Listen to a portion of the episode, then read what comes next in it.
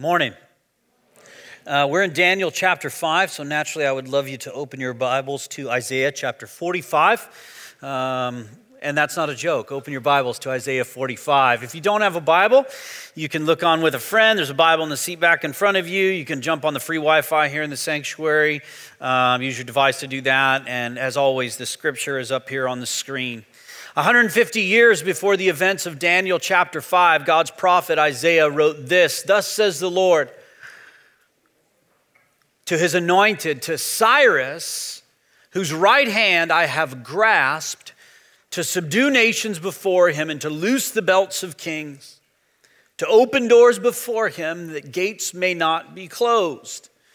I will go before you and level the exalted places. I will break in pieces the doors of bronze and cut through the bars of iron. I will give you the treasures of darkness and the hoards in secret places, that you may know that it is I, the Lord, the God of Israel, who call you by your name. 150 years before the events of Daniel chapter 5, God inspired his prophet Isaiah to speak these words and to write them down. They went on a scroll, they were tucked in somewhere in the temple. The nation of Israel knew about this prophecy, but there was nobody of significance on the planet named Cyrus for 150 years. And nothing like this happened. This prophecy went unfulfilled. People started to wonder what in the world is going on. This thing is just collecting dust. It's never going to happen until Daniel chapter 5. I want to ask your forgiveness in advance this morning because I'm very, very excited. I'm going to go long. Push your lunch plans back an hour at least. And I'm fired up this morning about Daniel chapter 5 because what happens in this text is just absolutely extraordinary. Would you pray with me? God, thank you for the opportunity to study your word. May it change us as we know it, as we take it to heart, as we learn about you and ourselves. Transform us from the inside out. In the name of Christ, the people of God with enthusiasm said, Amen. Uh, Daniel chapter 5 begins this way. He says, King Belshazzar, to which we should respond in the same way that my five year old does. What the hey? Daddy, what, what the hey? Who, who, what? What the hey? Here's why. Because in Daniel chapter 1, we learn it's about 605 BC, right at the uh, end of the 7th century BCE there. Uh, king Nebuchadnezzar, king of Babylon, sieges Jerusalem and takes all the young men out of Jerusalem that are the best looking and of nobility, and they're smart and they're competent. And he begins to retrain them in the literature and language of the Chaldeans. He begins to impart upon them, impress upon them over this three year course of study, the language, literature, literature and culture of the Babylonian Empire. Four of those young men are named Daniel, Hananiah, Azariah, and Mishael. Daniel raises up to prominence in the kingdom, and in Daniel chapter 2, King Nebuchadnezzar has a dream. He calls in all his wise men and he says, Please interpret the dream. Please help me understand what it is. They say, We can't do it. And Daniel comes in and interprets the dream on behalf uh, of God himself and says, Because God is good and because he knows uh, the dreams and interpretations, I will tell you that this is the interpretation of your dream. In Daniel chapter 3, those three men, Hananiah, Mishael, and Azariah, are threatened with death if they don't bow down to this statue of gold that Nebuchadnezzar has made for himself. And they say, No way, no how. Even if you threaten to throw us into that fiery furnace, even if our God doesn't save us, we are not going to bow down to that God you told us to bow down to. In Daniel chapter 4, Nebuchadnezzar has another dream where his, uh, his kingdom is taken away from him, and eventually that dream is fulfilled when Nebuchadnezzar goes absolutely crazy for seven years. And when I say crazy, I mean that he experienced what's called lycanthropy. He thought he was a cow for seven years. Lived out in the field, ate grass, woke up every morning covered in, mor- uh, in morning dew. I mean, he went crazy until God restored his kingdom at the end of chapter four. And as a result, Nebuchadnezzar praised God. So, all the people that we've talked about so far in terms of main characters are Daniel, Hananiah, Mishael, and Azariah, these four young Hebrew men that were taken from Jerusalem to Babylon in their early teens. And we know all about King Nebuchadnezzar, who reigned for 43 years. Seven of them he thought he was a cow but 43 years in total. And so in Daniel chapter 5, when Daniel says King Belshazzar, we should ask ourselves, who? What? And in fact, if you study history for about 2,550 years, history believed there was nobody named Belshazzar in the Babylonian Empire. That was a literary fiction created by the author of Scripture to help illustrate a point. So Daniel chapter 5 isn't true. These people didn't really exist, but God just wants to help us understand something about himself. However, in the last 50 years, uh, and over 10,000 Babylonian written, uh, written documents documents would confirm this, written documents that are 2,500 years old, is that King Belshazzar was in fact a real person and was reigning in Babylon in the events of Daniel chapter 5. Here's how we know that King Nebuchadnezzar died and appointed his son, Amel Marduk, uh, king in Babylon. Listen, if you're pregnant and you're looking for baby names, Lovely. Love little baby name here. This man is mentioned elsewhere in Scripture in 2 Kings 25 and Jeremiah 52. You can read those on your own times. He's mentioned by a different name, but you'll recognize it because they're so similar. This man reigned for two years and he was assassinated and replaced by Neriglissar, which sounds like cough medicine to me. It's very weird. And he's mentioned in Jeremiah chapter 39. Neriglissar reigned for four years before he was uh, he passed away and gave his kingdom to his infant son named Labashi Marduk. Another fantastic name for a baby. People are doing Taylor and Brittany you do Labashi Marduk. That's a good name. And so he was an infant when he took over the reins of the kingdom in Babylon. And when he was, before his second birthday, he was beaten to death by a group of mutineers that were trying to take the kingdom back from those who rightfully had the kingdom because they were of royal blood. And Labashi Marduk was the grandson of Nebuchadnezzar. He was of royal blood. And so that group of mutineers said, Well, we don't have anybody of royal blood that we want to appoint king. So will appoint Nabonidus king. So they did.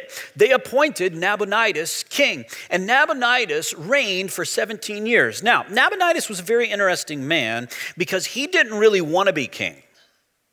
nor did he have any royal blood, so realistically, he, he, he, had no reason to be king. His kingdom was not vindicated, justified by his royal bloodline. So Nabonidus did a couple of things. One, he said, You know, Every king before me, it didn't go so well. Remember that nine month old that got beaten to death, right? Remember that other one that was assassinated?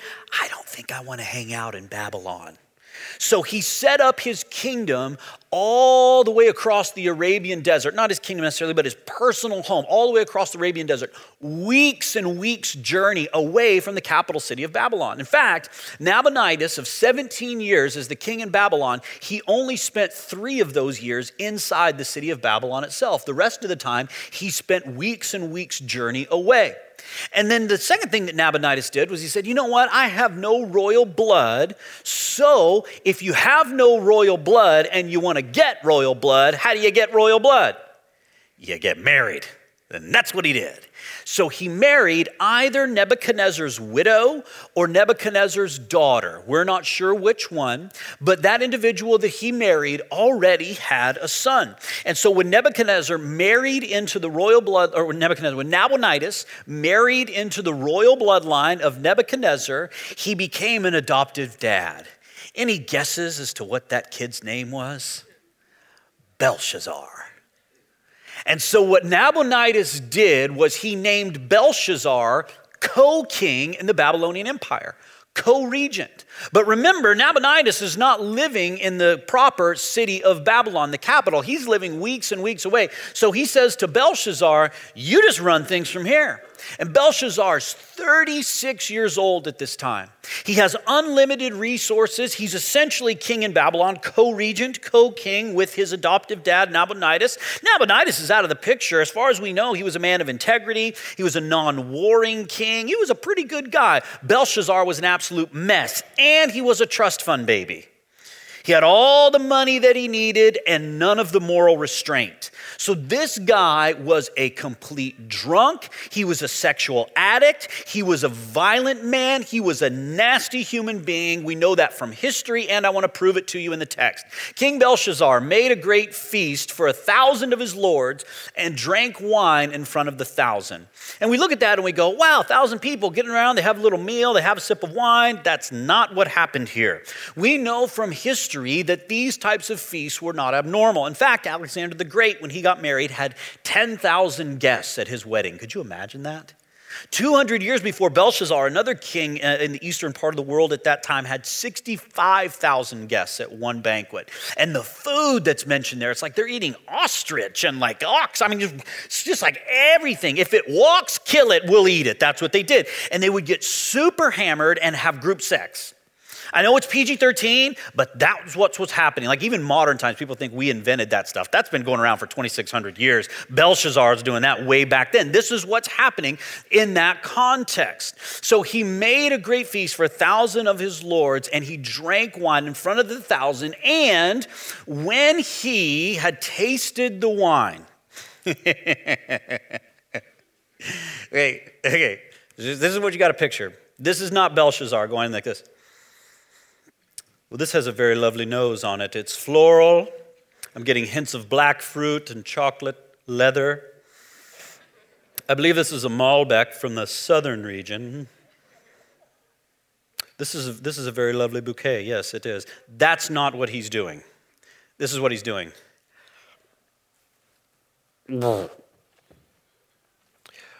Oh, when he had tasted the wine. That's where Belshazzar is.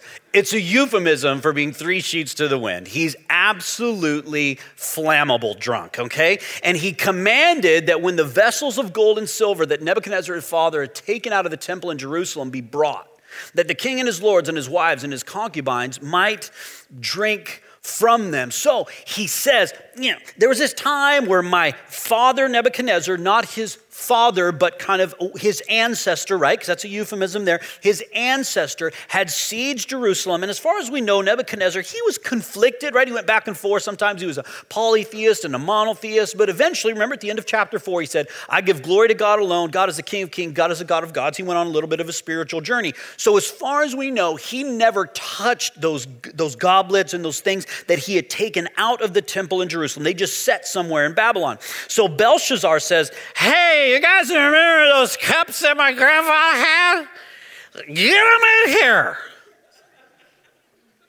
That's not in the text, but it's implied. Okay, so he says, taking out the temple of Jerusalem, he says, let's let's all of us drink from those. So so so here's what happens. He grabs them out of the temple, or grabs them out of the place where they were, and begins to drink from them. Then then, next slide, please. They brought in the golden vessel that had been taken out of the temple, the house of God in Jerusalem, and his king and his lords, his wives, his concubines drank from them. They drank wine and praised the gods of gold, silver, bronze, iron, wood, and stone. Now, let me ask you something.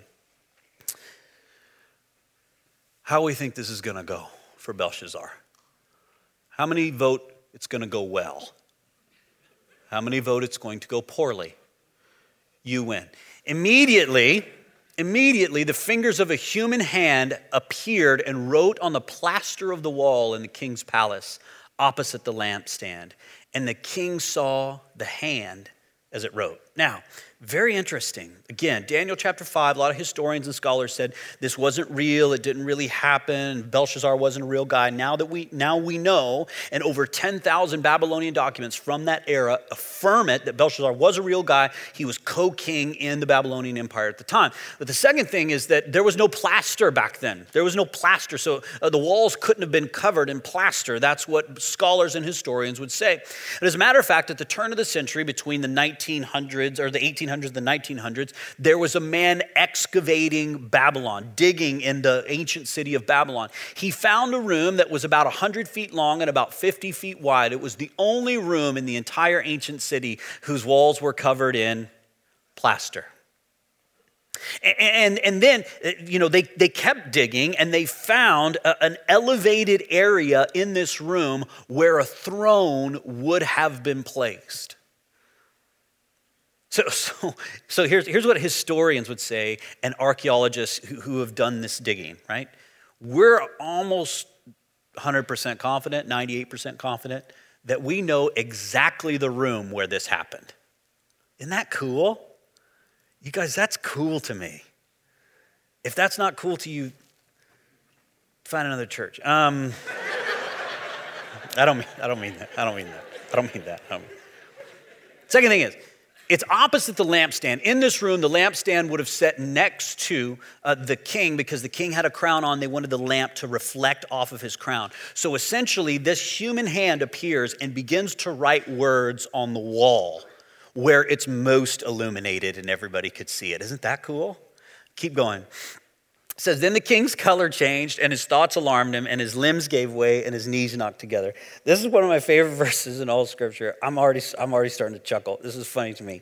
Um, because this, this word here, his limbs gave way. Obviously, he's frightened, right? He's terrified. His human hand shows up right on the wall. His limbs gave way um, is a euphemism for his, his bowels loosening. what? What's just happened? Drunk Belshazzar is so terrified that he's done what? He pooped his pants.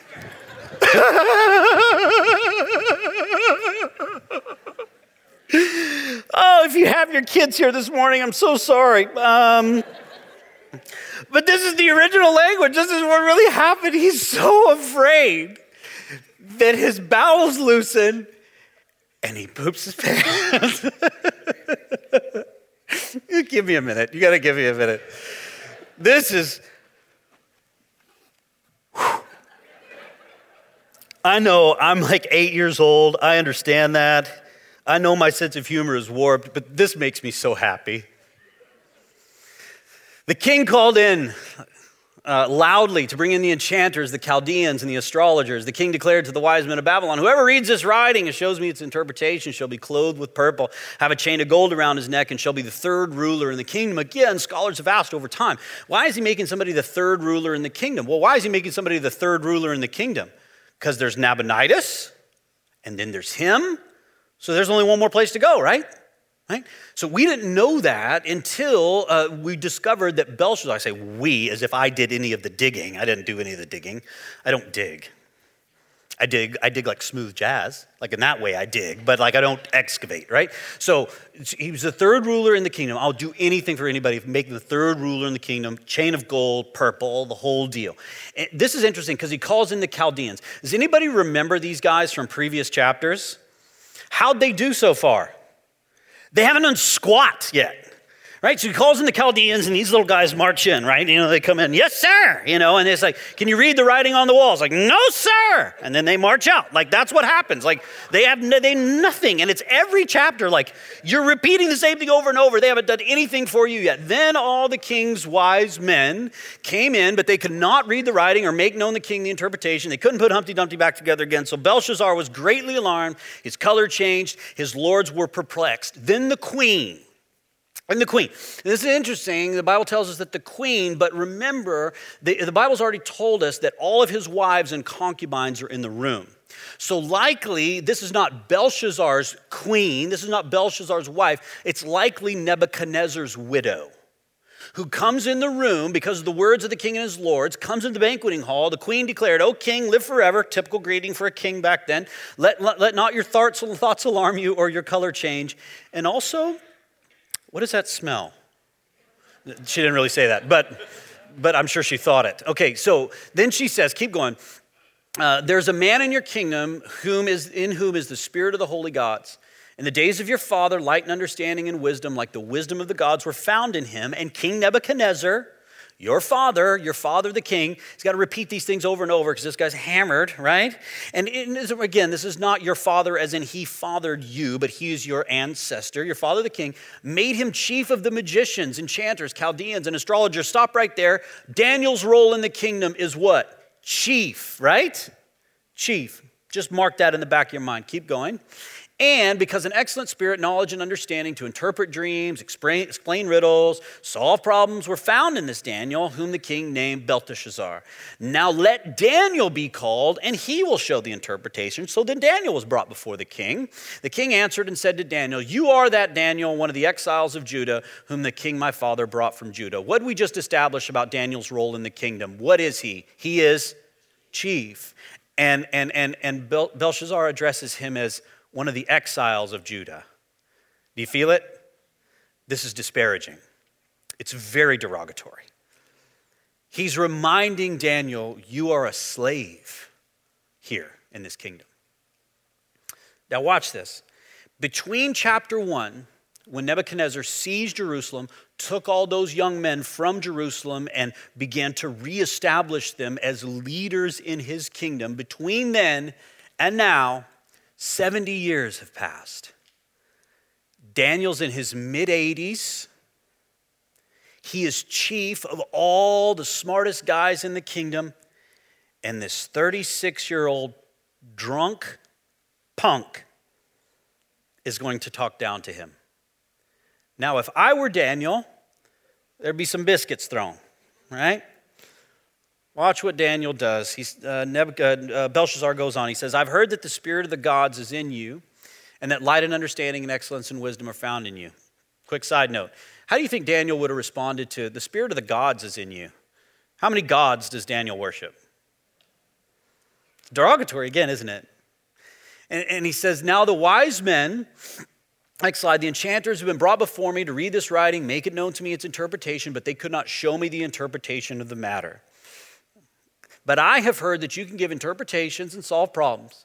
Now, if you can read the writing and make known to you its interpretation, you shall be clothed with purple, have a chain of gold around your neck, and shall be the third ruler in the kingdom. Then Daniel answered and said, I love this. Let your gifts be for yourself and give your rewards to another. And what, in other words, what is Daniel saying? He's saying, I can't be bought, friend. The God of Israel cannot be bought. Now, I'm going to tell you what happened. I'm going to tell you what the writing says. I'll make known to you the interpretation, but it's not going to be for this garbage.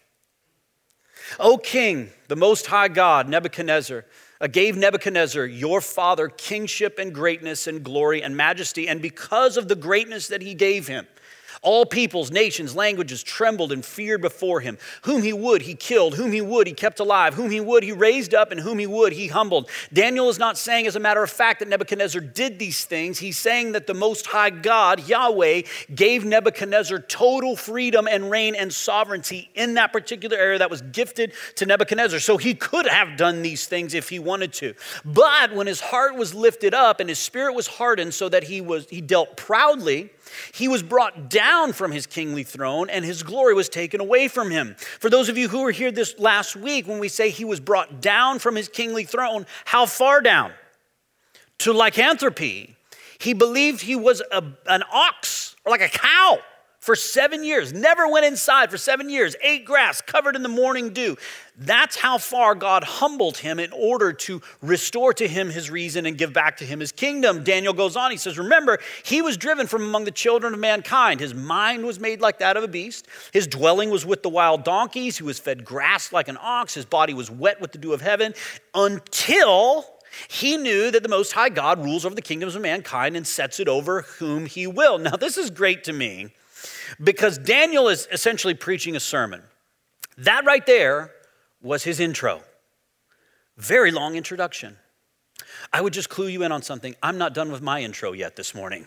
Okay? Very good preacher, long introduction, little bit of conclusion, and then they send you home. That's what I learned from Daniel today. So here Daniel gets to the meat of it. Ready? And you, his son, Belshazzar, one, you have not humbled your heart, though you knew all of this. But you have lifted yourself up against the Lord of heaven, and the vessels of his house have been brought in before you. And you and your lords, your wives, your concubines have drunk wine from them. And you have praised the gods of silver and gold and bronze, iron, wood, and stone, which don't even see or hear or know, but the God in whose hand is your breath and whose are all your ways you have not honored? So then from his presence the hand was sent, and this writing was inscribed. And this is the writing that was inscribed. Now, stop right there. The text at this point changes from Hebrew to Aramaic.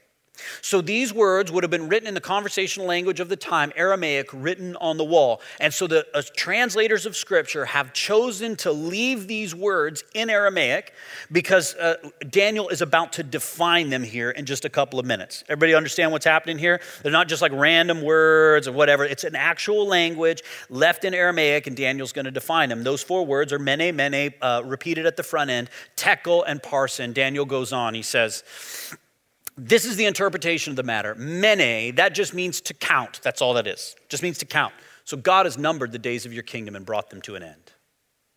Tekel, you have been weighed in the balance and found wanting. Your moral virtue is worthless, my friend. Uh, that word there, tekel, just means to weigh. And then peres, which is the singular form of the plural parshin, it's got an U on the front, but you don't pronounce the U, so it's just parshin and, and it means to divide, and your kingdom is divided and given to the Medes and Persians. Now, watch this. Do you remember the dream from Daniel chapter 2 where God gives Nebuchadnezzar a dream and he says there was a head of gold and a body of silver, and then there was iron and clay, and this thing and that thing, and all that stuff happened? And we talked about the four kingdoms that are represented in that statue because Daniel says to Nebuchadnezzar, You, O Nebuchadnezzar, are the head of gold. And then there will be a kingdom that comes after you that is the body and arms of silver. That's the Medes and Persians. It's the Medo Persian Empire. So Daniel interprets the dream. Then Belshazzar gave the command, and Daniel was clothed with purple. A chain of gold was put around his neck. Proclamation was made about him that he should be third ruler in the kingdom. I guess Daniel responded, Okay, whatever, I'll take him. Right? Then Belshazzar, uh, that very night, Belshazzar, the Chaldean king, was killed. And Darius the Mede received the kingdom, being about 62 years old. It's a very interesting statement, very matter of fact, that that night, Belshazzar was killed. We know from history, from Greek historians, Herodotus and from Xenophon, that at this time, in fact, it was October 539 BC. We, we know that for a fact from history. October of 539, the Medo Persian Empire had been marching across the known world, conquering people one at a time and conquering nations one at a time. They had come to the city of Babylon and they began to besiege the city of Babylon. Now, the city of Babylon was 15 miles square. And it had walls on every side of the city that were 350 feet high and get this, 82 feet thick. 82 feet thick. 82 feet thick. 350 feet high. And there were towers at 450 feet, so another 100 feet up above the wall, where they could see what was going on everywhere around them. And there were 100 bronze gates all the way around the city, and it was completely fortified. So when the Medo Persian Empire began to march across that, uh, that area of the world and conquer and, and, and besiege cities, it gets to Babylon. And remember, they didn't have bombs back then, they had battering rams. So they get to the wall and they go, boom, boom. I don't know, sir, it's not working. Uh, I believe they're fairly thick, sir. Depending on which historian you take, it's anywhere between two to four months of them trying to get into the city of Babylon, and they can't do it. They can't do it. This is not Bible, this is just history, okay? They had already conquered King Nabonidus just a couple of days before. Remember, Nabonidus didn't hang out in Babylon. He was about 50 miles southeast of Babylon just a couple days before. They obliterated his army, they sent him into exile. So, one of the two kings of the Babylonian Empire is Dunzo. So, the Medo Persian Empire, led by Cyrus the Great and Darius the Mede, get to the city of Babylon, and they're doing this for three months.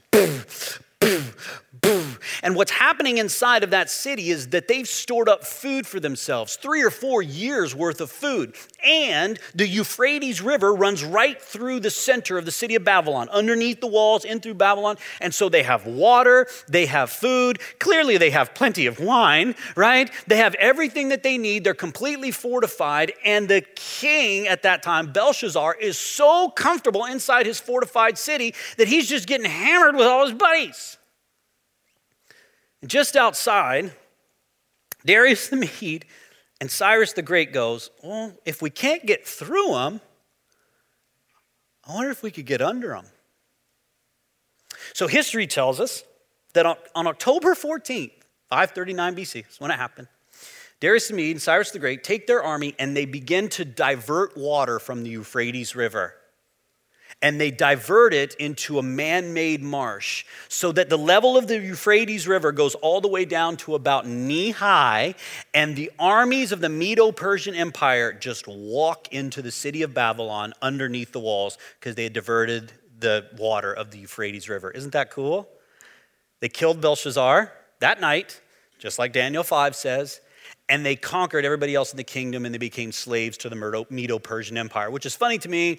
It's uh, history tells us this. Daniel doesn't tell us, but history tells us this that there was no fight. Like the, the, the, the, the city of Babylon didn't fight back when the Medo Persian Empire came over to overtake, came in to overtake them. You know why? Because drunk people don't fight back, right? They come in, we are now conquering you and you're slaves. You know, draw your swords. And everybody's like, I don't know, man, I'm pretty tired. We're good. I mean, this is what happened. Cyrus the Great uh, would eventually become king of the Medo Persian Empire. The body of silver, the arms of silver, as uh, prophesied by the dream in Daniel chapter 2.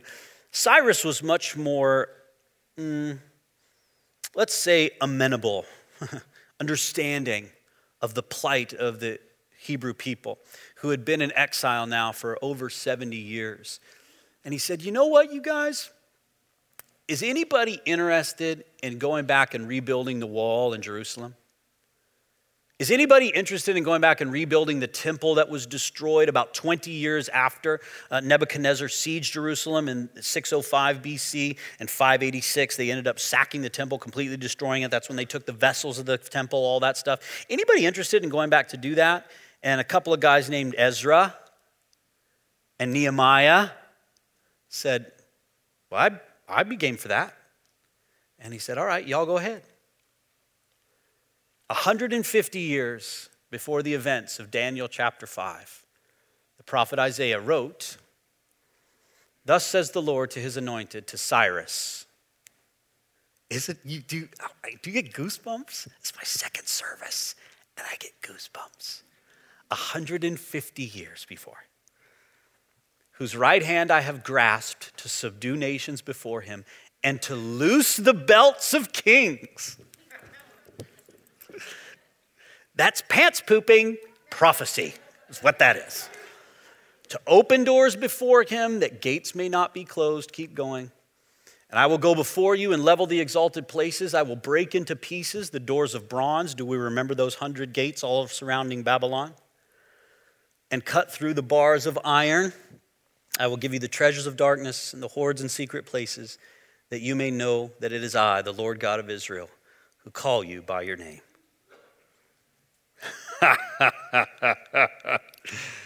Did I tell you I was excited this morning? How cool is this?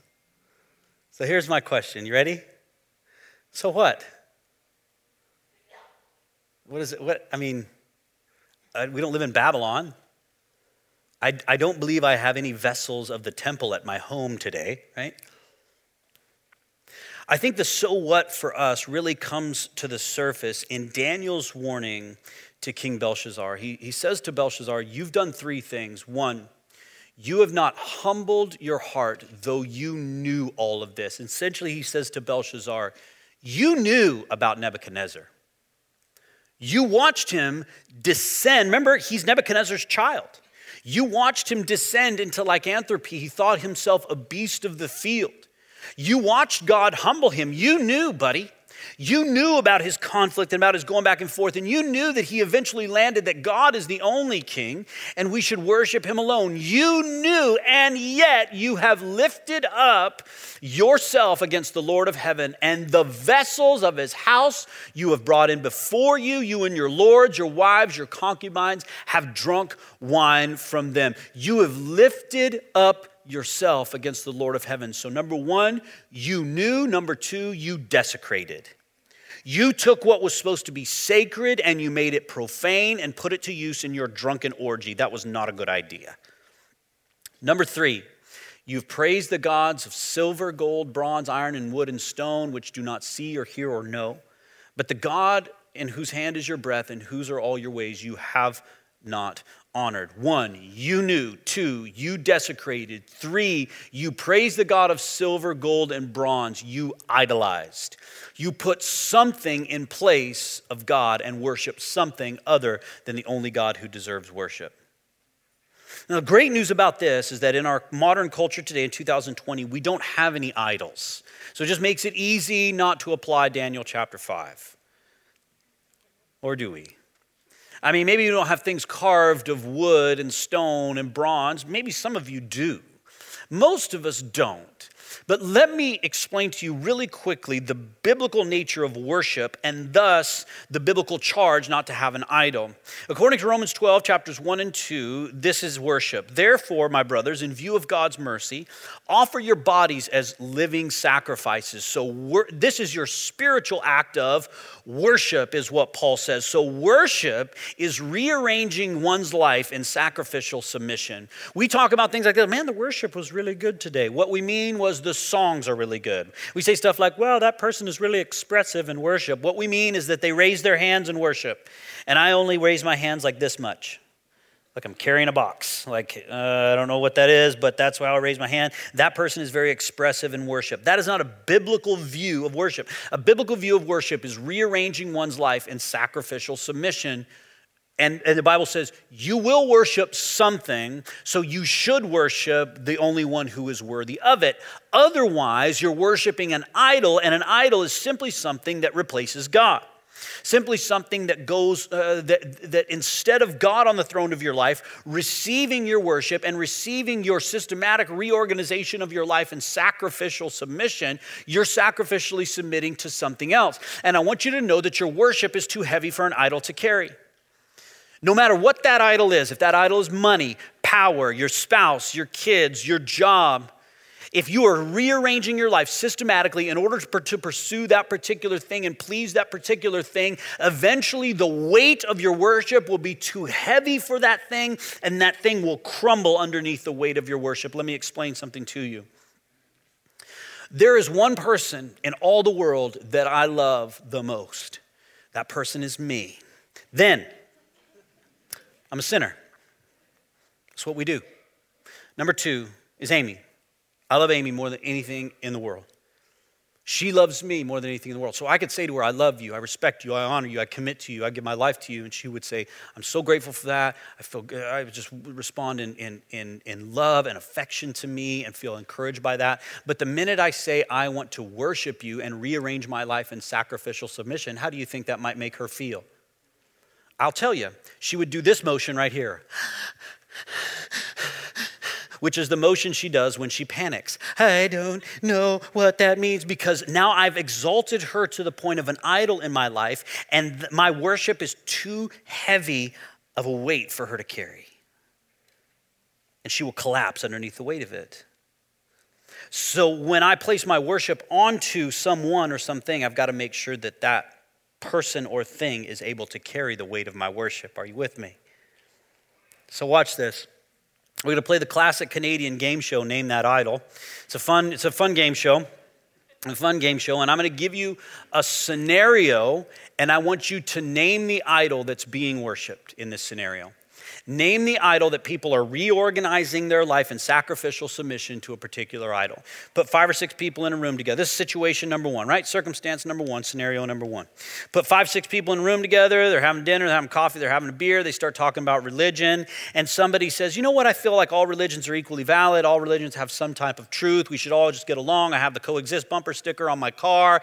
And, you know, there's not really many uh, differences between religions, not many distinct differences. They're pretty much all the same. There's an idol that's at work in that room, and that idol is the idol of what? It's tolerance, is what it is.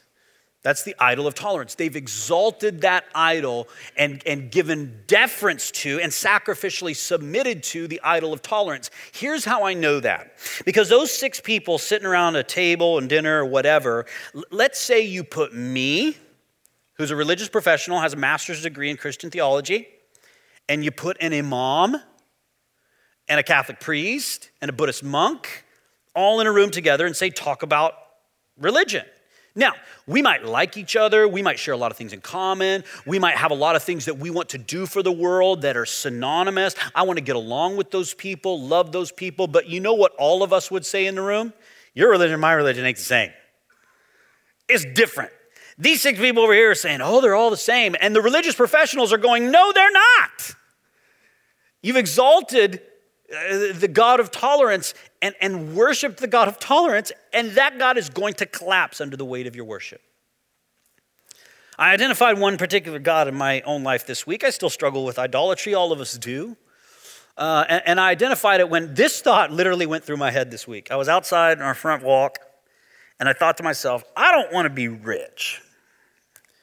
Like Kylie Jenner rich. I don't want to be rich. So the God is not money. I just want to be rich enough that I can pay someone else to shovel my snow. Did anyone have that same experience this week? Yeah. What's the God? It's the God of comfort, isn't it? It's the God of comfort. I want my life to be comfortable. I want to go on vacation. I want to live in a good house. And we systematically reorganize our life in sacrificial submission to the God of comfort. And eventually, the God of comfort will collapse under the weight of your worship. I come from a city in the United States where there are more plastic surgeons per capita than any city in the world. That's, that's real. That's real. Scottsdale, Arizona, more plastic surgeons. So that means people aren't getting normal implants, people are getting weird implants because you got to have a lot of people getting weird implants to, to employ that many plastic surgeons. So one of the things they do, they do ab implants. It's like you see a real fat guy with abs. You're like, man, are those your abs? Like, yeah, I paid good money for them. Yep, they're mine. Mm-hmm. Yep. Very, very weird.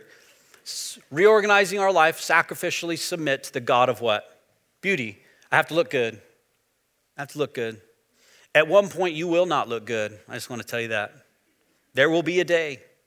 Today, today, just so you know, you look great. You look great. I just want you to know that as your pastor. But one day you won't. That God of beauty will collapse.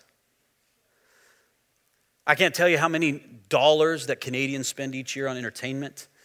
The God of entertainment is alive and well in our culture. The God of freedom of expression and self actualization is alive and well in our culture. We have elevated uh, freedom and selfhood and self actualization to the point where it will collapse under the weight of our worship. Here's one more I want to tell you, and this is really fascinating. Let's say you got an individual who says, Hey, you know what? I'm going to systematically reorganize my life in sacrificial surrender so that I can attend church, attend Bible studies, so that I can pray, read my Bible, so that I can make sure that I do a lot more good things than I do bad things in order to earn the favor of God. What's the idol? Looks great on the outside. What's the idol on the inside? It's religion. It's religion. Friends, I hate to tell you, but, but this can become an idol too. In Exodus chapter 20, uh, when God says, You shall have no other gods before me, He's not shaking his finger at us in shame. Like, no other God before me. I want to be in the first place. God sounds like the Grinch all of a sudden. No other God before me. I'll regret that one tomorrow. What he's saying to us is this look, friends, um, He's not saying this, I'll tell you this. The, the root word for worship is an Old English word called weorth shipe, and it simply means to ascribe weight to. Your worship is too heavy for an idol. God's giving us this out of kindness, not out of shame and accusation. He's saying your worship is too heavy for an idol. I'm the only one that can carry the weight of your worship.